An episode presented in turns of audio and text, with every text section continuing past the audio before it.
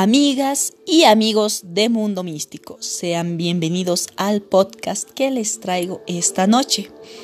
Hoy hablaremos sobre una de las siete maravillas del mundo antiguo.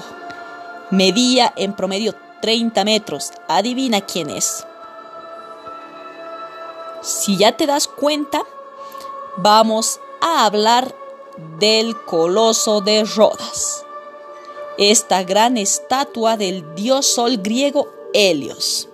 Así que por favor, puedes tomar asiento, recostarte en tu cama, escuchar en familia o solo, tal vez en la oficina, pero debes ponerte las pilas porque voy a explicar sobre este gran coloso que perteneció a estas siete maravillas del mundo antiguo. Así que por favor ponte cómodo y ya iniciamos con esta historia.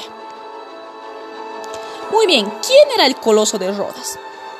Una gran estatua del dios sol griego Helios, realizada por el escultor Cares de Lindos, en la isla de Rodas, Grecia, en el año 280 a.C. Lastimosamente, esta estatua fue destruida por un terremoto en el año 226 a.C. Es considerada una de las siete maravillas del mundo antiguo, aunque no tenemos ya eh, ninguna prueba de su existencia.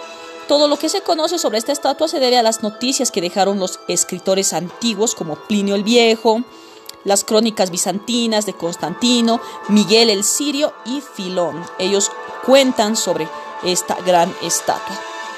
Bueno, sus características. Esta estatua estaba hecha con placas de bronce sobre un armazón de hierro que representaba al dios griego del sol Helios. Y bueno, vamos a contarte un poco también sobre la historia, por qué se realizó esta monumental obra. Esta célebre y colosal estatua fue erigida para conmemorar una hazaña heroica de los rodios. Según los textos históricos que han llegado hasta nuestros días, a finales del siglo IV a.C., Rodas fue asediada por las tropas de Demetrio. A pesar de la dura insistencia del ejército invasor, el pueblo de Rodas resistió hasta la llegada del apoyo de la flota de Ptolomeo y Demetrio huyó dejando atrás la mayor parte de los restos de su flota.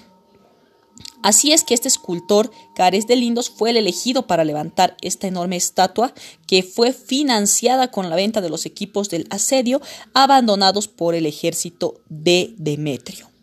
La figura del dios Helios, protector de la ciudad, se erigió alrededor del año 280 a.C. Se convirtió en la mayor estatua construida en la antigüedad, con 32 metros de altura. Imagínense lo grande y hermosa que era esta estatua. Bueno, sin embargo, a pesar de la larga vida que ha tenido, en el imaginario, como maravilla de la historia, este coloso tuvo una corta existencia, ya que el año que fue el terremoto eh, fue el 226, así que no duró mucho esta estatua. Eh, varios relatos cuentan que era muy impresionante ver al coloso y que los marinos quedaban asombrados con esta monumental obra. Así que queda hasta ahora los escritos de esta belleza que me gustó mucho haberles compartido a ustedes como mundo místico. Espero que puedan averiguar un poco más acerca también sobre este coloso de Rodas.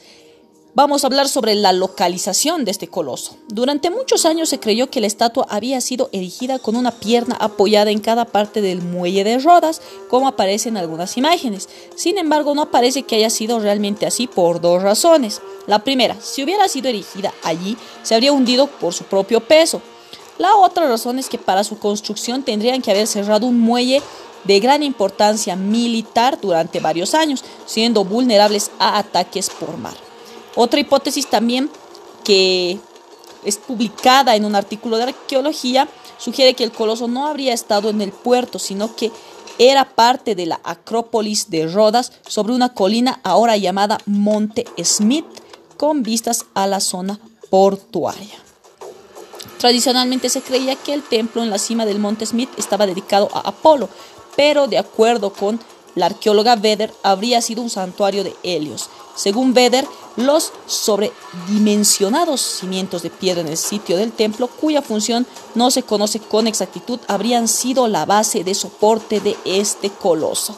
Así que, ya sabes, quién era este hermoso coloso, qué representaba, por quién fue hecho y terminó lastimosamente destruido en un terremoto. Así también se dice que tiempo después del terremoto las partes que quedaron de este coloso fueron visitadas por muchas personas hasta que finalmente eh, se decidió terminar con los restos del coloso y desde aquella vez hasta ahora no se sabe nada sobre este coloso. No se tiene evidencia material del coloso, pero queda en la historia y en los escritos que nos dejaron estos escritores antiguos que existió el coloso, este monumental dios griego que representaba al dios Helios, el dios Sol.